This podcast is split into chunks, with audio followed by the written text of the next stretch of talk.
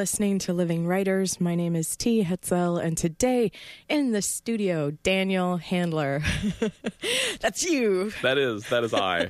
Uh, welcome, Daniel. Thank you. Thanks for being here. Well, it is a pleasure to be in such luxurious surroundings as the studio here at WCBN FM Ann Arbor. Nicely said. Have Thank you, you very much. Have you ever said that before? I have said that before, uh, and I, I used to work in radio, though not in front of the microphone. Um, How, what did you do then? Well, uh, my one of my first, uh, actually, my first paid writing gig um, was writing uh, radio scripts for a show for several shows in San Francisco for a producer uh, there. He had his production company, and I would write scripts. Most famously for the House of Blues Radio Hour, hosted by Dan Aykroyd in the persona of Elwood Blues. Um, so I would write scripts for that show. And what what year was that, Daniel? Like, give us a little time because you said it's your first writing gig where you got paid, Right. right? now to qualify it. I'm sure. Um, let's see. I think I started doing that in 1994, maybe 94 through 96, something like that. So that was so that was post Wesleyan. Yeah, it was. Um, it, it, it, yeah, it was. It was post uh, Wesleyan, and um, and and then I had a like a crummy job answering phones for a while, and then I had and then I had this job, which was. Uh, for the time, and considering that it wasn't very much work, was extraordinarily paid. And that was that after your job from um, let's see, where it was like the City College of San Francisco with right, the that was the with first the job reams of answering paper. phones at the uh, computer science department at the City College of San Francisco. That's what trips off my mouth so easily. Actually, computer science department at the City College of San Francisco because I said that I said that so many times when I was at that job. I Right. still say that phrase. And maybe answering the phone at home uh, during that time. Oh, all the time. I would answer the phone That's- and say, uh, "Computer science department at the City College of San Francisco," and my wife would say, "No, it isn't, honey. Come back. That's your me. home." Come back to me. Um, well, let's see. Daniel Handler is the author of the novels The Basic Eight and Watch Your Mouth, and as Lemony Snicket, a sequence of children's novels collectively entitled A Series of Unfortunate Events. Um, That's true. And that book, Adverbs. I'm the That I- author of that one. that's right. That's which is quite the one important. that you were reading the bio from is also the one I've written. It seems it seems like that should be self-evident, Well, yes. but not to people listening and streaming. No, that's true. Because without the visual cues. That was one of the running jokes in my radio scripts for the House of Blues Radio Hour was, um, and now a special message for our viewers. Why are you viewing a radio? That was our running gag. Was to call Ba-dum-bum. people um, viewers and then to give them a hard time. exactly. What do you So, see hello, now, Bob? viewers of WCBN FM Ann Arbor. Keep your eyes on the road. Don't view the radio. Listen to the radio. And maybe your computer, right? Some do your yeah, I don't know. Oh, yeah. Because a lot of people Right, I forgot the kids more. today Yeah, listen kids to the today. radio on the computer. the kids today. Well, um, so let's let's uh, fill out a little bit more of your your biography. Your biography, Daniel. Certainly. Um, so so you uh, you were born in San Francisco, and and I hear you went actually to Lowell High School. It is true. Yeah, Gus Rose went there. Somebody. Who, Oh, yeah? Yeah, a lecturer and writer here at the school, and so they said, "Hey, Hey, yes. Uh, Carol Channing went to Lowell High School. not at the same time though." No, but I, she uh, played. I I played tuba in the uh, Lowell High School band um, uh, to dedicate the Carol Channing Theater.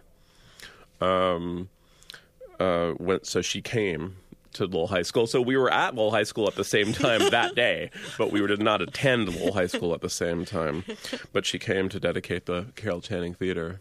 And and you have uh and you played the tuba for that. Is that I something? Was that the last live tuba performance that you?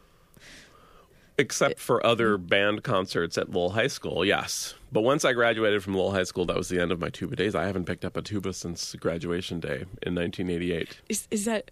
Hey, 1988. Hey. Was that? um, why? So, what does it take to play the tuba? Because you know, Nothing. well, a lot of An inability to be embarrassed by having a having a tuba in front of you. It's a, it's a very very instrument to play, at least to play as well as you have to play it in a high school band. Um, because it's more of a series of like boom, boom. Yes, it was. Well, we were mostly uh, we weren't. We didn't actually march, but we sat in the bleachers and played during football games. And those bass lines are um, they're pretty simple uh, for those marching songs. Um, Is that what was was that uh, like? How did you leap from the tuba to the accordion?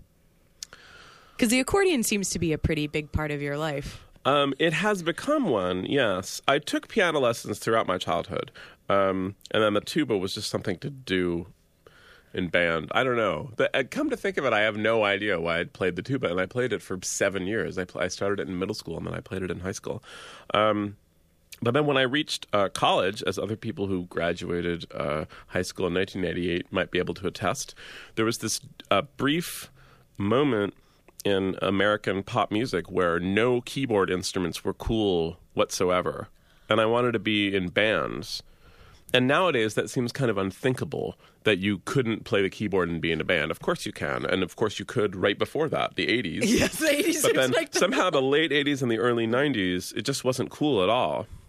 And so I took up the accordion, which was which I- always cool. which was cool Never- then in a um, in a kind of folky REM adjunct kind of way.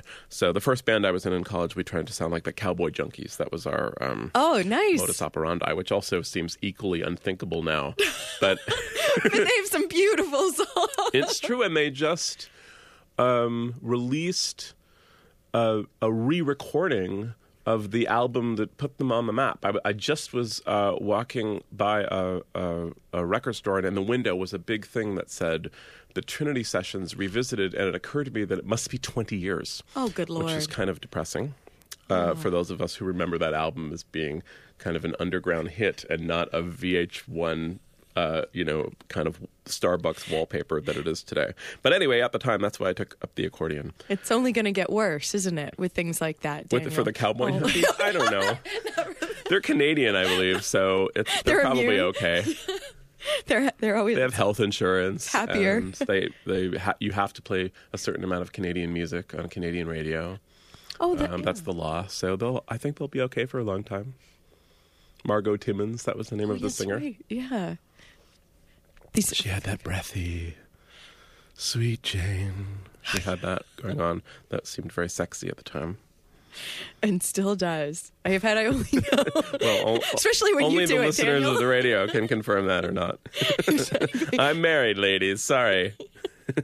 Well, so there's more of your biography. So you went to Wesleyan, and That's that's right. is that that's where you met Lisa Brown? It is where I met Lisa Brown. Uh, I suffered from a seizure disorder uh, in college, and um, I was in Chaucer class, and I had a seizure and passed out in the lap of uh, a woman uh, named Lisa Brown. So when I woke up from my seizure, we had to get to know one another. We sort of knew one another beforehand, but we definitely got to know each other better, and um, et cetera, et cetera, et cetera. We're married. I mean, we were married many years later. Not like but I, I wasn't really sure how, how to give the complete history of my relationship. It went the way relationships go. You know, we grew closer, we made out. You know how it works. right. Well, thank you though. Thank you. Oh, you're welcome. providing some t- t- titillating uh, moments in the swing space. Um, all right. Well, and so so then we Wesleyan then moved back to San Francisco upon graduation, and uh, and then w- And with bummed writing. around there for a while, and then moved to New York. And Right. bummed around there, and then moved back to San Francisco, where I live to this day.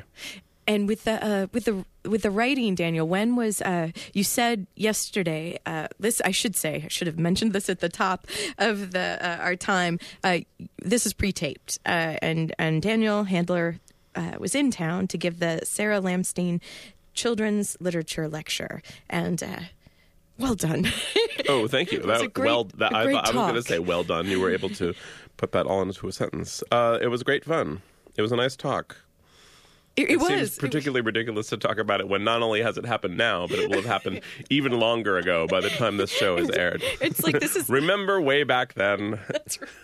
this is a time capsule of you, but in a time warp. So it's all sorts of crazy. Um, but but then uh, at that point, uh, Daniel, you had you had mentioned. Uh, that uh, you were were writing and and had uh, you you used your job at the City College of San Francisco to get reams of paper, which was great, like um, a government grant of paper. You That's felt definitely like how I justified stealing paper from work. Was that I was working at the City College of San Francisco, which is a public institution, and so it had city and state and federal mon- money. And I think I always think there ought to be more city, state, and federal money for local um, writers. uh, local for writers. for the arts. So I said, well, this is a way to do it. yes, I'll steal paper. one ream at a I'm time. not sure that follows really, but it's still the advice I give many a writer when they say, "What's advice you give to a writer?" I say, "Work someplace where you can steal paper." And and so that you were definitely uh, I, identified as a writer then. Like you, you're like I'm a writer. I identified myself as a writer. I was not identified by anyone else as a writer, but I wanted to be a writer. Yes. and and as a child, you said that you don't understand when people say, "Oh, kids don't read," because you were always reading. You're a voracious reader. I cannot. uh, I, yes, I, I, it, oftentimes what happens when you write for children is that people want to know your opinion on how to make children read more, and I always think I'm I, I have no idea because I was n- I was nothing but an obsessive reader, um, in uh, in in childhood, and so I I. I have nothing to add to that. To me, books are, are their own reason to read, so I don't. Um, Yeah, the- I, I'm never able to help that. As sympathetic as I am to the problem, so so when did you? So so you've always read, uh, loved books, but uh, when did you? Was that so the natural? Did did you just start writing when you were a young age as Oh, well, I always like creating? wanted to be a writer. I can't remember a time that when I didn't want to be a writer. Um, there, my parents tell this uh, story about me that when I was five, um, someone asked me what I wanted to be when I grew up, and I said that I wanted to be one of those wise men who lived on top of a mountain, and other people would climb the mountain and ask him for advice. Which um, I don't remember thinking that, but if that story is true, then that was the only other employment plan I ever had. But I feel like you realize that now with Ben Gibbard. to some extent. We can't talk about that, I'm afraid. There's a juicy story that must not be discussed on the radio involving uh, mysticism and Ben Gibbard. Sorry, everyone. If only we had mimosas That's to go with that mysticism. so that was your other career option. So maybe, you know, uh, your parents were actually relieved. They thought, oh, how practical. He wants to be a writer when that came up. Well, but it, it, but really soon afterwards, I must have wanted to be a writer. I mean, I wanted to be a writer uh, when I was in ele- elementary school. D- did you write a book in elementary school where you sort of. I did. I you- wrote a book uh, called uh, Plankton! Exclamation point about a piece of plankton that grew large and began attacking the city. Um, Oh, it's wonderful. uh, yeah. I- Well, I, I, I, would, I I don't know to- why I, I agreed so readily. that That's wonderful. I don't. I, that book must be somewhere in my childhood house, but I haven't seen it since um, its initial um, I- printing of one copy. Do you do you do you remember like what gave you that idea? Like, had you just seen? Because it sounds like those some of those horror films where it's like no matter what it is, like and it's you know like uh, bats, and then like like so this horror story of like uh, you know my first story, for example, was Mm-hmm. something that was like a total rip off of you know the Bambi story. Oh, And right. so you wonder, like, and you don't know it when you're starting to write it. Oh, there's a fire. Oh, there's a baby well, my very bear first cub in the story was about an egg um, who uh, ate radios.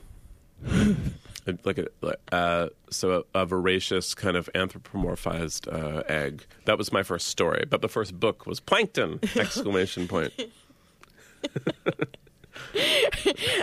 and and now we can we after knowing that information we can sort of trace your your growth as a as a writer Too many exclamation points. Yes. um and so also you you had mentioned uh earlier uh that the basic eight your your your first novel that it was it was sort of heartening because you said it was well okay that's not the right way to put it heartening it's because it was rejected 37 times that's so That heartening wasn't heartening at the time, no. but for others that are sending out yeah so that was uh, when did you have that uh, completed the basic eight in your When did I have it completed? Let's see, probably around 95. Um, and then I, I managed quite quickly to find a literary agent, which was um, a blessing.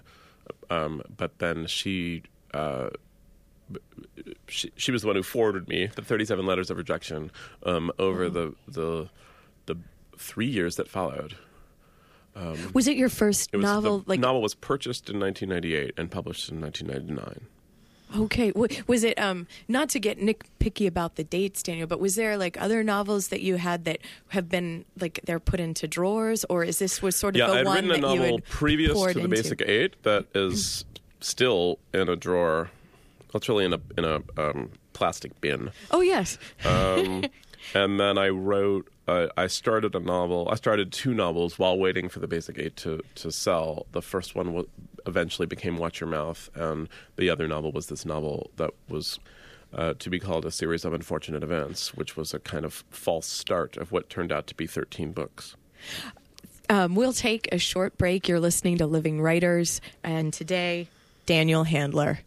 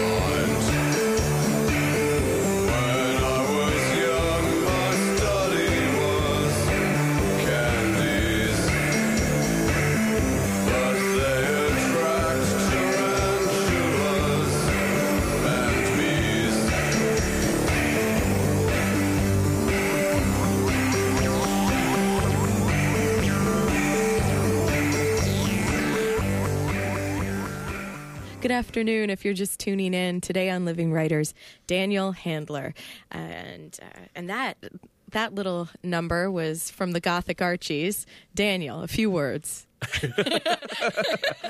Um, I, I I believe that uh, the world is a very scary place is my favorite song on the Gothic Archies uh, record, uh, "The Tragic Treasury," um, uh, which is a collection of songs. Um, uh, each one written about a volume in a series of unfortunate events, uh, written uh, by Mr. Stephin Merritt, best known for as leading the Magnetic Fields, but he leads a number of bands. The sixth. The Sixths, That's so hard to say. well, that's why he named uh, the Sixths because um, it was the hardest thing he could think of to say on the radio.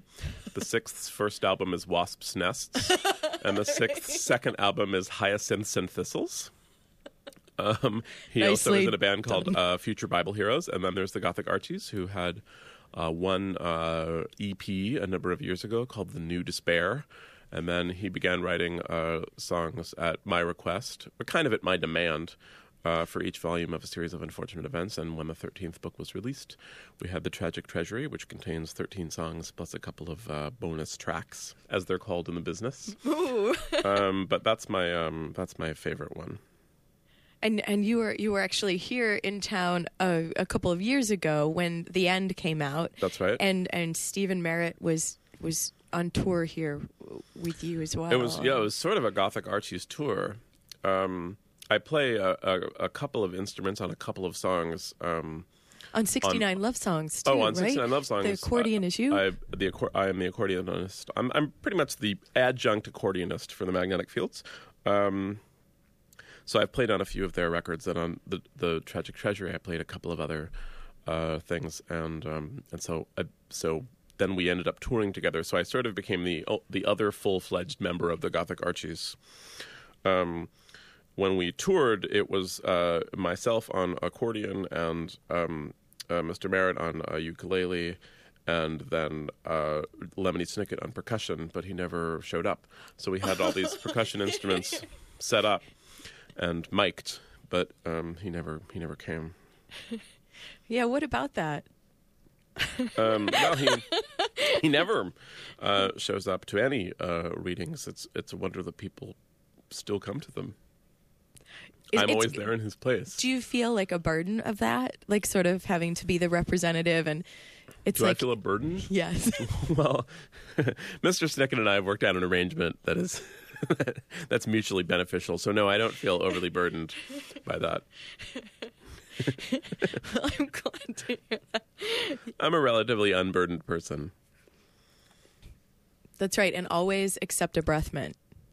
Uh, will never refuse a breath mint. Oh, never. is how is how I like to put it. Um, that just happened uh, last night. I won't name any names here in the Ann Arbor community, but uh, I was uh, uh, um, in a social situation and I took uh, a tin of breath mints out of my bag and said, "Who wants a breath mint?" And of course, the person who I wanted most to accept a breath mint said, "No, I'm fine." Oh, And you I are so not. say, you, you never refuse a breath mint. You never, if you have a breath mint in your mouth, you don't refuse a breath mint because you never know when you're being offered a breath mint whether it's just kind of a polite sharing or whether it's a way of saying you smell badly and you would smell better. I would. I wish you smelled of peppermint. exactly. And it's issuing forth. Um, well, well. Uh, yesterday you were you were also talking a lot about like the the, the birth of Lemony Snicket. Um, uh, well, not the actual Right. literal birth, but um, when you were talking on the, uh, I guess calling up, you were doing research, and it just the name came to you, and you honestly had, and you just said it to on the phone to to uh, uh, you were signing up for some right wing. Well, yeah, I was calling um, conservative organizations uh, in order to get their uh, their materials sent to me, so I could mock them in the Basic Eight, which I was writing at the time on stolen paper um, from the City College of San Francisco, and uh, I didn't want to be permanently on the mailing list of such organizations. Um, and so a woman on the phone asked me, So what's your name, sir? So we can send you these materials. And I just opened my mouth and said Lemony Snicket. Isn't, and- isn't that amazing? Because that just like popped out. It could lemony. Yes, and and I didn't even it didn't even sound like two words when it came out of my mouth. just- you know, I, I just That's thought- your first- I just it was some short circuit in the brain. Um, you know, because John Smith, for instance, would have been a perfectly acceptable thing to say, and um, and she said, "Is that spelled how it sounds?" And I said, "Yes." And uh, please read that back to me because I had no idea how it sounded like it was spelled. Um, and then it became this joke, and this was long before I thought I would write anything for children, let alone write anything under a different name. Um, and it became a joke uh, uh, between my friends and I, who uh, uh, between my friends and me. Uh, and uh, one birthday, they chipped in and went to Kinkos and made business cards that said Lemony Snicket. And as my job, it said rhetorical analysis. Um, and then for a while, and so I would go to bars sometimes and say like, "Hello, I'm Lemony Snicket. I'm in rhetorical analysis. Like, if you ever need me, give me a call." Um, and uh, we had a cocktail called the Lemony Snicket. And Oh, what's that made of? What are the parts? Of, well, it was born, you know, this again was in my youth, straight out of college, and no one had any money. Uh, but a friend of ours had a lemon tree in her backyard that was uh, produced unspeakable amounts of lemons. Just you couldn't. And you, you, there's nothing really you can do with a whole lot of lemons. You know, she would say, "Oh, I'm going to make a lemon cake," and then it turns out with a lemon cake, you need like a, a juice and a half. and um, you know, we needed something where you could use 80 lemons, and so we pulped them and juiced them, and then we um, I, the the first round. The first time we made lemony snickets, it was white rum. It was for some reason a bottle of white rum that was lying around, and we had that and a little bit of uh, soda. But it but it kind of became whatever you could do with Amanda Wiley's lemons and liquor w- was a lemony snicket. That's good. So it constantly sort of changing too. And Well, yeah. which is the Yeah. history. I, I like cocktails a lot, and the history of cocktails is always about that. That um, you know that, that there, there's all sorts of kind of uh, recipe you know like anything else like any other kind of cooking there's cake but there's n- none of the cake n- there's no real cake they're all different kinds of cake and um, martinis and old fashions and uh, manhattans they all used to be about how it was flavored because the liquor during prohibition it was kind of whatever liquor you could get um, so you would call it whatever cocktail you could you could drum up really It's I see. Yeah, so cocktails have sort of a, a, a valued place in the in the, the history of uh, writers in general, and you, because writers in general and me that's right because whether you're a writer in general or me or a general, You might enjoy cocktails. because over sidecars, that's when you you sort of first uh, started talking about uh, Lemony Snicket to one of your your pals who you were actually. Um, well, she wasn't really a pal. She Oh, was oh. uh, she was an editor at a publishing house. but you were Um, just kind then and took her out when she lost her job. Um, I did. Uh, um, yeah, sorry. There was a sudden no- sudden ambient noise in the studio, but we're ignoring wrestling. it. Um, it, this was still before the Basic Eight uh, had been published, and um, in desperation, my literary agent had sent it to a couple of editors who edited, uh, edited novels for young adults because the novel is set in a high school, and it's not really a young adult novel. And particularly then, the climate has changed for that uh, now, but back then, it definitely wasn't for teenagers. You couldn't publish books for teenagers that had sex and drugs and uh, murder. Um, Only plucky characters, as yes. you said. Well, only kind of, um, yeah, very cheerful high school novels were being published. And uh, so this editor read it and she said, Well, I can't publish it, but I do think you ought to write something uh, for children. And then she was laid off. And then I took her out for drinks. And then she owed me drinks. And she said, um, But I still think you ought to write something. Uh, for children, and I had been working on this novel, a series of unfortunate events that I had then abandoned because I it it wasn't making any sense to me, and it suddenly became clear that if the protagonists were children, the story was much more interesting and much more workable. But I still thought it was a dreadful idea. I just thought you, I, I cannot possibly tell anyone in a professional setting, I would like to write 13 books about terrible things happening to children over and over again, and it would be called a series of unfortunate events. That, I mean, that's that just seemed obscene, and so um, she owed me some drinks, and and she wanted me to write for children, and so I said, look, let's meet in a bar. I'm not going to write a letter saying what kind of books I'm going to write. I'm not going to write a sample. I'm not going to do all of the professional things you're supposed to do if you're going to pitch a book, which already seemed as a as a as a novelist seemed absurd for me because you don't really you, you never pitch a novel um, You- particularly when you're in a beginning. You know, have you don't novel. go. Yeah, you write it and then you try to sell it. And so the idea that I didn't even have a novel to sell. In fact, I had a novel that I'd already abandoned. Even I knew was worthless. Um, and uh, so we met in a bar. And uh, I got there early and had you know one round of drinks, um, so that uh, I would for courage. And then I told her this idea that I had, and she loved it and i was really embarrassed because i thought it meant that she was a lightweight and that she was going to call me the next morning and say i don't know what i was thinking. I'm really sorry and that you know I, I how can i tell this broke desperate writer that i thought it was a great idea and i was definitely going to buy the book and then in the cold light of day that i wouldn't that was my fear. And then um, she uh, she called me the next morning and said uh, i'm uh, i'm stone cold sober and i still like the idea and um, and uh, let's let's do these books. And so we did.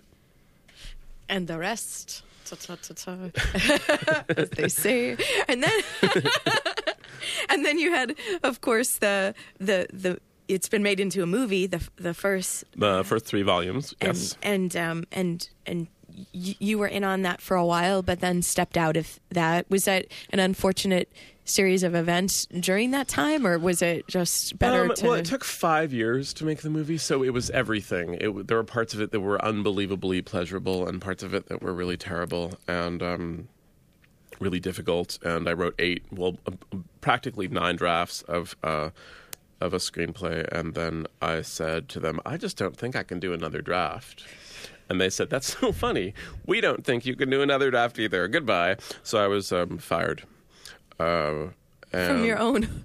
from well Uh, uh, um, But I guess it, it's not your own in that way anymore. Maybe that a was film is becoming never apparent. owned by the, by the writer, Yeah. and the whole idea was that it was adapted for film. So I didn't actually, I, I don't have that kind of uh, stick in the mud attitude that that a that a film ought to be exactly like the book. I think you have an author's unfettered vision in the book, and a film is just a version of it. So I. Um, someone's I don't understand that. I, imagining- I'm I'm always curious if people like the film or they don't like the film, and I'm always curious when I see other films from books how I'll like them and how they've changed it. But I never think I, I, I never think to myself that's outrageous how they changed it. It shouldn't have been changed because you could go and read the book. That's the nice thing about literature. Yeah, it's it's- not just in book's still- theaters for a couple of weeks. You can actually pick up a book anytime. and it's not erased off the planet because yeah. Yes, And so let's hope. not so far. knocking on my head now. Um, so uh, you also just uh, actually did a pick of your own for um, uh, the children's uh, you, you know talking about what books should children read. And um, and there's an Italian writer and there's bears invading Sicily. Uh, yes, Dino Buzzati's uh, children's book, The Bear's Famous Invasion of Sicily, which was my uh, favorite book when I was a child, and um, and and then a couple of years ago, I abused my power as a as a children's author uh, within HarperCollins and kind of bullied them into putting this book back into print. Um, and which um, makes sense because you said it was also just strangely re-released over in Italy around the same time. well, Dino So- Buzzati is a fairly well-known writer in Italy, but of a- other things, Uh, right? uh, right, as a, uh, um, kind of a political novelist is my impression of his profile, and um, so it's almost as if there was one children's book by by Joan Didion or something, and, and so it's not that unusual that he that book is uh, more easily found in Italy, but I was I really wanted it to be easily found in America, um, and I think it's had limited commercial success. Uh, this American re-release of it, but uh, I'm proud of it anyway. And and that and that was when you were giving gifts out, um, like that year. You for all the the people you knew. Was that the gift that you were? I gave it to a, to a lot of people, um, and I, I I recommend it at every opportunity. Whenever I'm here at WCBN FM Ann Arbor, I try to encourage our viewers to go out and purchase a copy of Dino Buzzati's The Bear's Famous Invasion of Sicily in stores now. and also the Egypt game. Well, the Egypt game is kind of a classic of children's literature. I don't think the have to Egypt read game- that, actually. Oh, really? Yeah, I would like to read that. Mm-hmm. It's a wonderful book, and um, and that's always been available. And much as I love Zilpha Keatley Snyder, the Egypt game doesn't need too much publicity. It needs no help from me. Yes. Um, only only a glass of root beer. You're listening to Living Writers uh, with Daniel Handler. I'm T. Hetzel. We'll be right back.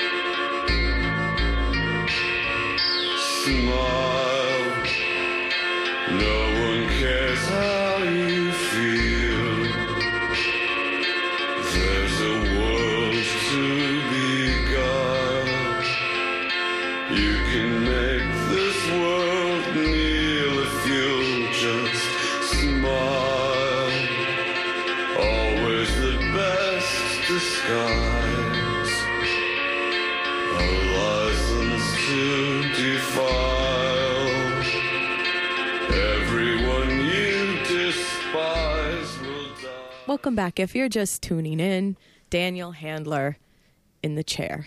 Yes, here I am in the chair. Ahoy, matey! is this is this for real that your current project is um, uh, to do with pirates, or is that? I am. I'm writing a novel about pirates. can we do the rest of this in sort of some sort of pirate brogue? No, Do you mind if I do? no, no. Go ahead. Um, I'm. Um, I'm. I'm very terrible at any kind of accent or uh, jargon. Um, I. Um, I. Uh, so I would be. I. I would make a miserable pirate, at least linguistically. Actually, across the board, I would be a miserable pirate. I'm not particularly brave. I'm really not violent. I don't. Um, uh, uh, avarice doesn't flow through my veins with the proper fury required of a pirate. Um, I know nothing about steering ships. I'm not strong. I Hoist don't the respond mainsail. well to traditional leadership.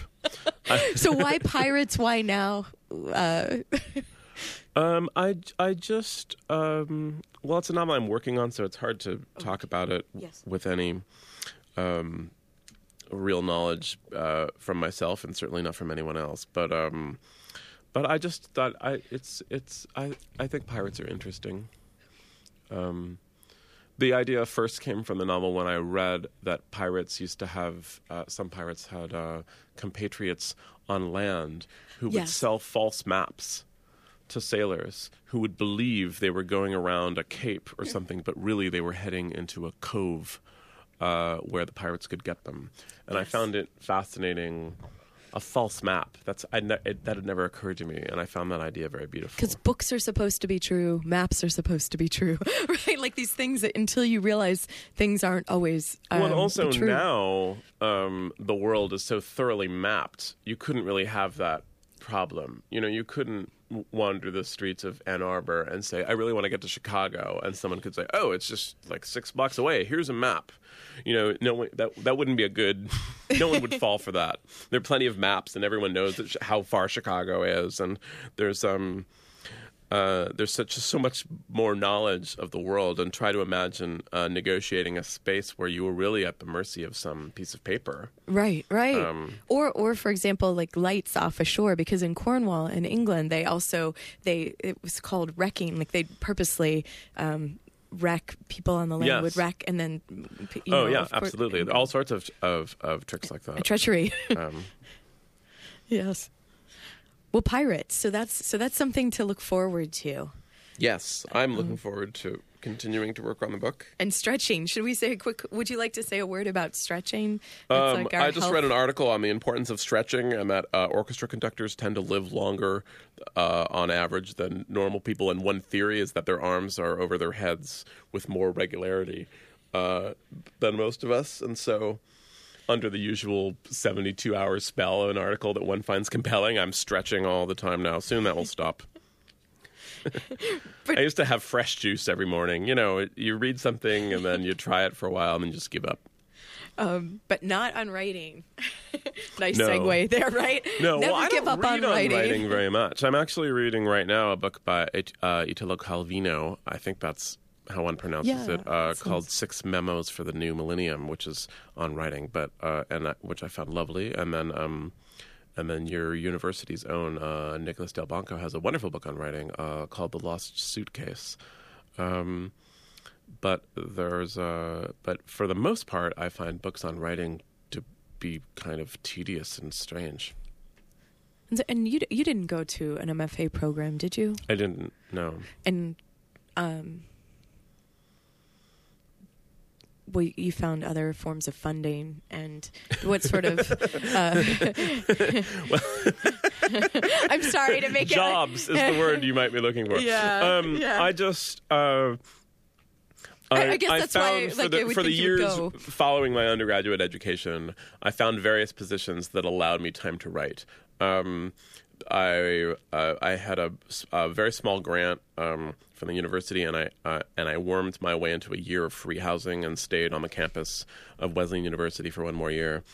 Uh, I then had this job with the computer science department of the City College of San Francisco, which was paid as a city employee, and it was a half time job. So the money was good enough that I could pay my rent and write half time. And then I found this radio uh, gig, which meant that there was a lot of writing. It was a monthly. We produced shows monthly, and so you would do a lot of writing for a few days, and then you would have a lot of time off, and that was also perfect. And I always thought if I couldn't find a position, I would uh, perhaps enroll in an MFA program that would allow me the time. But that that was my own Right, no, obsession. yeah, I knew that I was slowly getting better as a writer, and then I was going to throw away a lot. And I had uh, mentors who I kept in touch with, and other people who read my work.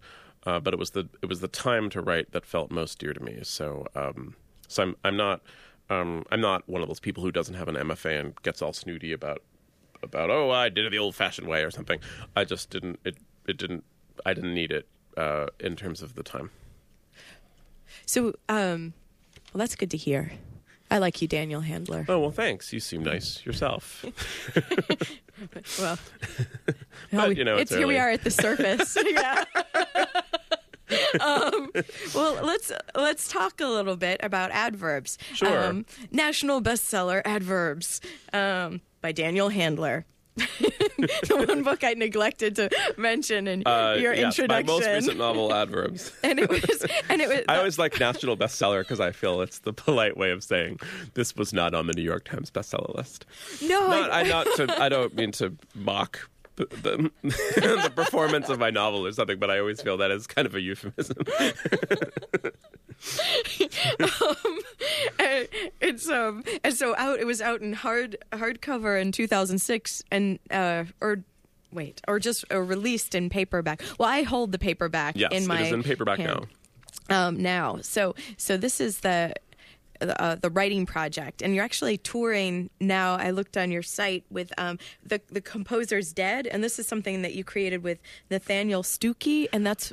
Uh, right, that is a, a piece um, uh, for narrator and orchestra, uh, not unlike Peter and the Wolf, uh, that introduces the orchestra to people uh, who might not be familiar with it.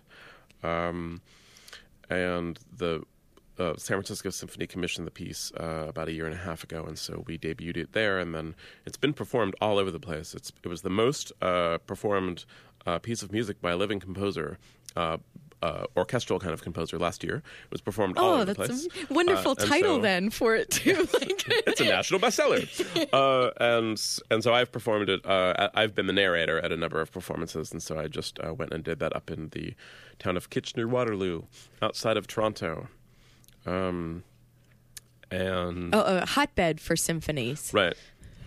Uh, well, they ha- actually have a very fine symphony. Uh, it's Canada. Public funding for the arts is such that they have a very fine symphony that actually goes to other surrounding communities and performs, and it um, brings classical music to people in ways that are uh, often lacking in Yes. this great nation of ours.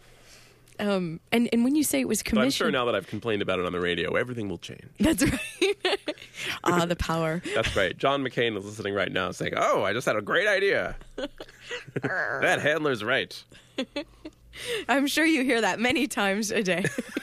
from John McCain. He will not leave me alone, that guy. like, I love that Calvino book, dude. Man, go back to. Never mind.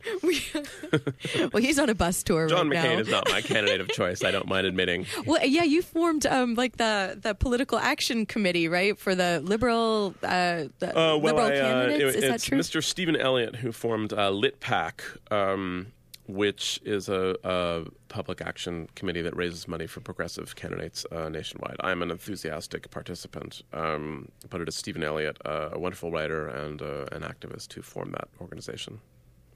So do so you do you um you're you're you're actually you're you're doing something, I aren't try to you? put my money where my mouth is. Yes. And and when you say that the the latest the the composer's dead was commissioned in San Francisco, so was this an idea that they came up with because you they that that the town saw that you had incorporated like music into, for example, a series Uh, of unfortunate no, events? it's just or- that um, Nathaniel uh, Stookey is a composer I knew personally, and I uh, admired his work, and we wanted to uh, work together. And then one day, uh, I was asked to be the narrator for a performance of Peter and the Wolf. And Peter and the Wolf is actually a beautiful piece of music, but the story and the narration is really annoying, I find. And also, it's just performed to death. And orchestras are tired of it, and parents are tired of taking their children to it. And so I said, "Hey, Stookey, we could do something like this." And then we asked the San Francisco Symphony, and they said, "Oh, why not?" Oh, I get, I'm, I'm eager to see it. Actually, Uh, well, it, it, it will be in picture book with CD in the back form uh, next year from HarperCollins with illustrations by uh, Carson Ellis, who's a wonderful illustrator, uh, most known for uh, uh, doing the album covers for the Decemberists, um, whose leader, Colin Meloy, is uh, Ms. Ellis's husband or uh, fiance. They're about to get married. so I could hear it. So you could I hear could- it. So I could hear it. That Yes, absolutely. nothing's to stop me. No, It's well, not not, it's hard to hear now unless you're in, in, a, in a symphony hall. But um, uh, but it it will be uh, the audio version will be, Will be the back of this beautiful picture book that Ms. Ellis is drawing as we speak. I hope Hooray! and, and so she might be having coffee now, but she's working on it in general. you don't gotta give her this very time. moment what she's doing. everyone has their own rhythm. That's right.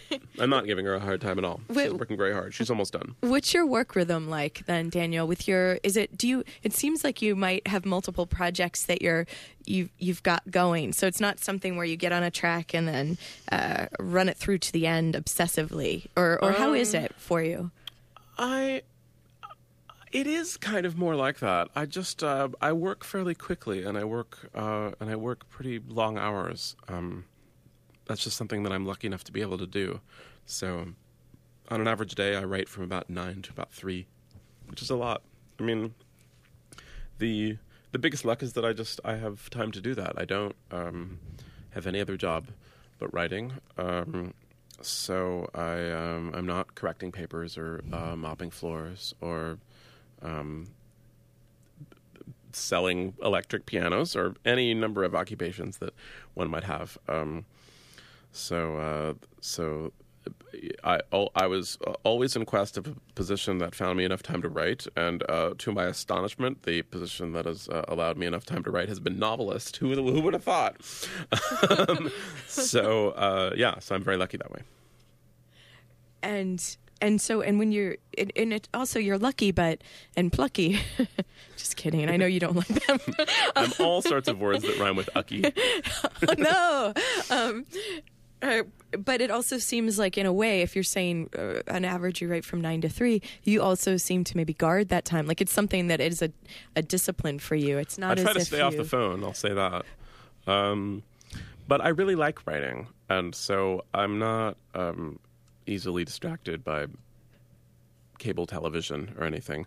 Um, I'm um, yeah, I, I I like to write. So And do you have um because you have a you have a family uh, um I do as well? I have a wife and son. and and so do you have a studio that's sort of out outside the house, or is it just so you're Uh, no, my working- wife does actually. She is an illustrator, and she has a studio outside the house. But I have a little office uh, in my in the house, and um, I take my kid to school in the morning, uh, which kind of passes for a commute. You know, I, I I leave my house and then I come back as if I'm arriving at a workplace, even though it's the same place I left.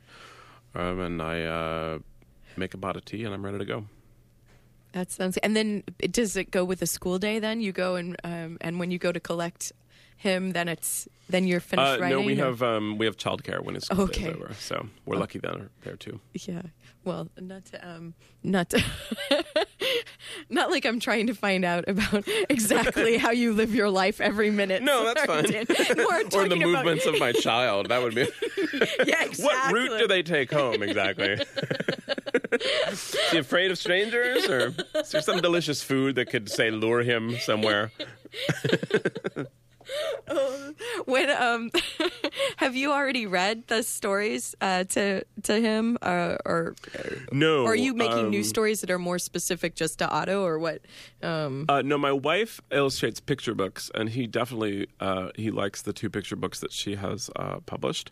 Um, he's um, what are they called? I mean, he's young. He's four, so he's not. Uh, and although I've heard of children as young as four uh, having the books, uh, having the Snicket books read to them, um, my son is n- has nowhere near the the um, the fortitude and bravery for such dreadful stories. He's um, he's uh, extremely mild mannered. So um, we read. So he likes. Mean, there's a bunch of books he likes that we read to him. Uh, right now, he's learning how to swim in real life, so he likes books about uh, people or creatures, usually who are learning how to swim.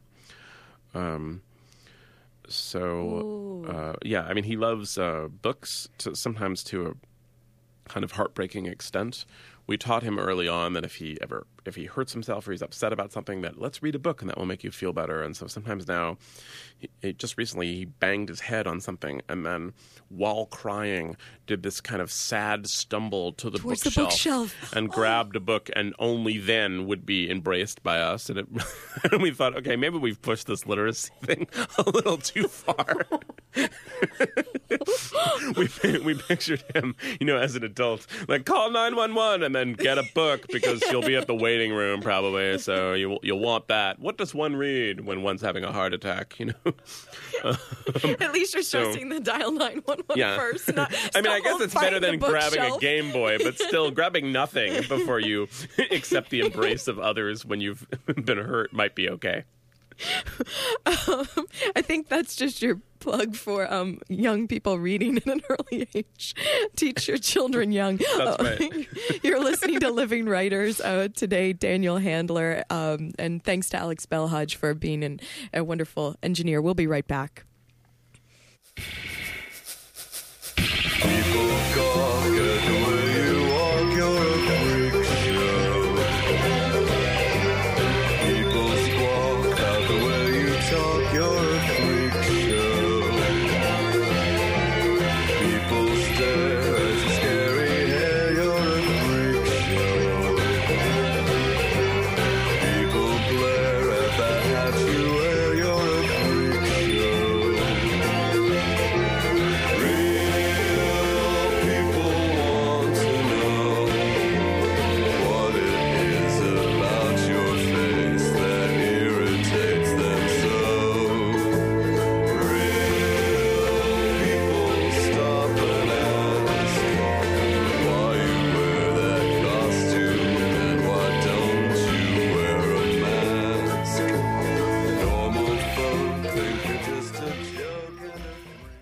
listening to WCBN FM Ann Arbor, Living Writers.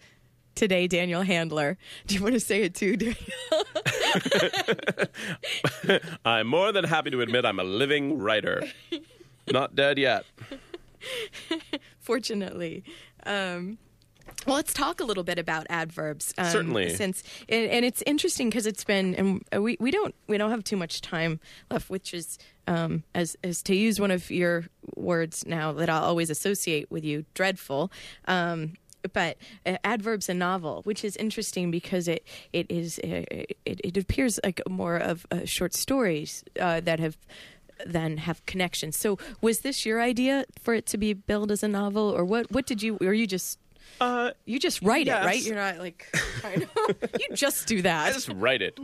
Um, no, I, I to me it it, it uh, is most certainly a novel, although its structure is is fragmentary, and there are cer- and and each chapter of the novel has its own kind of arc. So I'm. It's not as if I'm puzzled by accusations that it's a short story collection, but to me, it I don't mean to be accusatory. um, oh, no. I wasn't meaning that. Sometimes- I can defend myself in court, my good woman. Uh, it- but it, uh, it, it it is it is a book about love, and it is a book about a bunch of people in love, and a bunch of people who imagine themselves in love in all different ways, and and uh, the different ways that love can go. And so, to me, that was uh, all one novel. Um, I was uh, inspired very much by the Book of Laughter and Forgetting, which has a similar uh, structure that it is.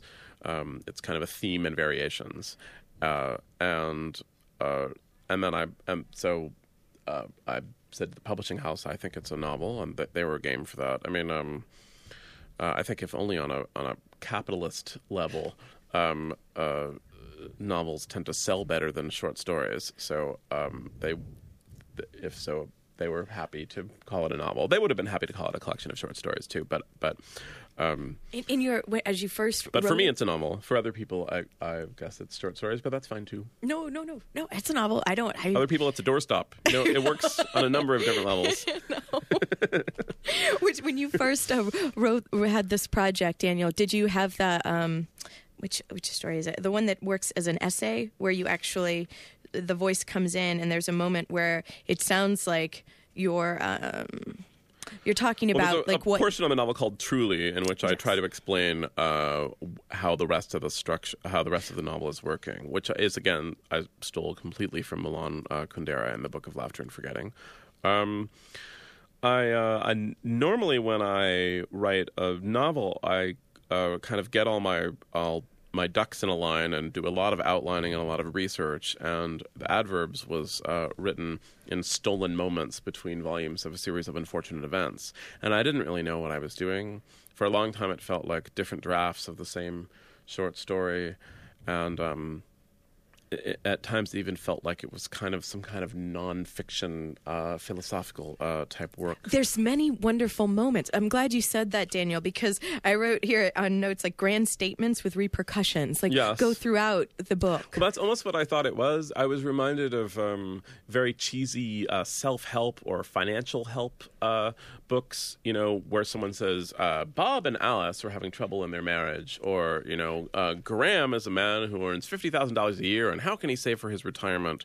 Then, in a way, I thought I was saying, uh, love is like this, and let's look at this example like this. And so I thought, even for a while, that it was that kind of nonfiction book. Uh, but I gradually realized that it, it felt like a novel. Um, uh, unified uh, more by theme than by some um, beginning, middle, and end, uh, the way my other novels and, and most other novels are uh, are structured. And- so it was fun to to try that. and Uh, also unified by the the images that you have throughout. Like for example, um, the the magpie, where in one story it could be it's um, there it's an, an exercise that children have to to learn about, like the magpie. But then it, the magpie and it's different, it's attractive and appealing, and then there's these echoes of that throughout the book. Uh, yeah, there are a lot of magpies in the book, uh, a lot of cocktails, a lot of taxis, um, and all of those are um, are kind of characters in the book, and also kind of uh, philosophical, rhetorical symbols that a magpie is something that finds shiny objects that it's attracted to, which is kind of like love, and a, Yes. and a cocktail is.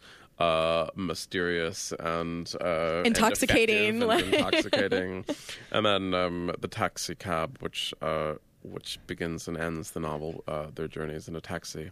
I always think is an interesting metaphor for relationships because it's kind of about the journey and it's kind of about the destination and kind of one person's driving the car, but kind of the other person's in charge of where you're going.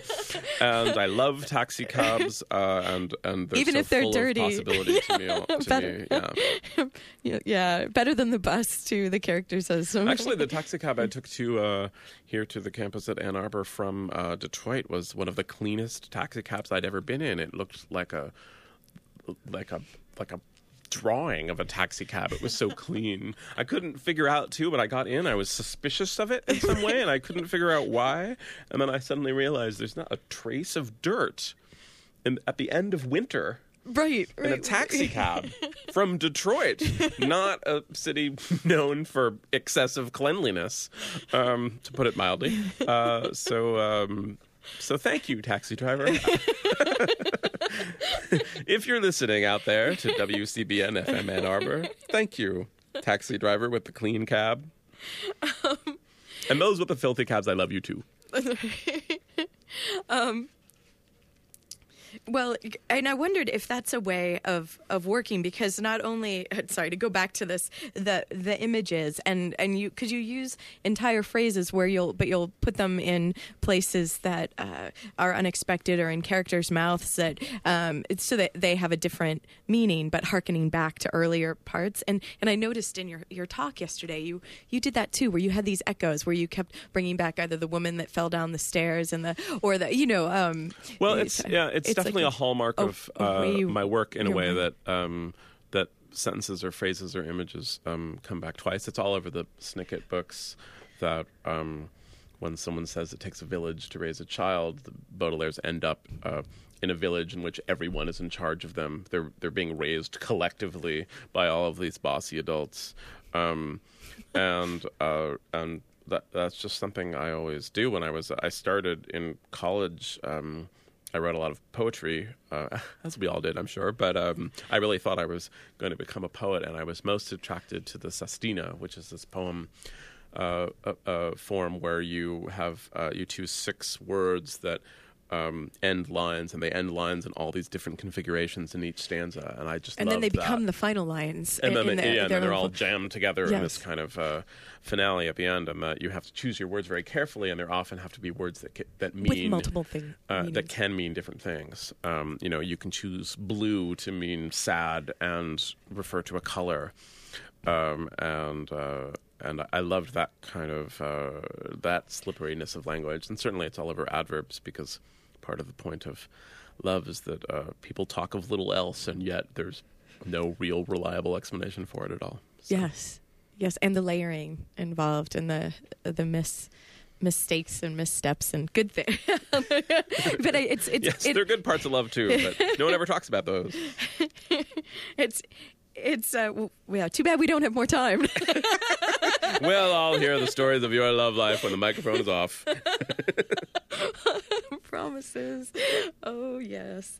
Um, yeah. Well, I am. One, I'm glad that you said that, Daniel, because I did. I did feel like adverbs was uh, working uh, on a, poet, a poetic level, which is. Um, yeah, the, as the whole, as the, the idea and the structuring. So that was, what a nice finish. Hooray. Well, thank you. It's been a nice time. thanks, thanks so much. Yeah, nice. I actually hate that word nice. How do you feel about the word nice? What do you, Um, I have no strong feelings about it. Lately, I've been in wor- uh, uh, in love with the word wrong because if you put it in front of almost uh, any noun, it becomes fascinating. You know, if you if you say uh, Wrong giraffe? he took a walk down the wrong street. Suddenly, that's that's fragrant with with story. Um, it could mean that he's lost, or it could mean that he's about to die, or it could mean that something's wrong with the street, or something like that. Uh, so, uh, but nice, I haven't really explored yet. But there's time. There's time. Well, thank you, Daniel Handler. Thank you for having me. And uh, come back anytime. well, I'll call Ne- first. Next time, the accordion. Next time, the accordion. I think that's what we say at the end of a Seder. and thanks again to Alex Belhudge for engineering. Um, thanks for listening and streaming. Uh, Chicago, Seattle, Florida. Um, I'm T. Hetzel. You've been listening to Living Writers. Until next time.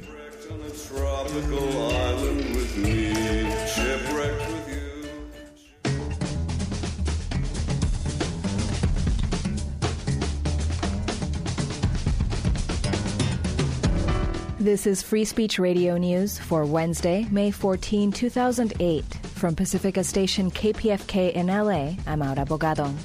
On today's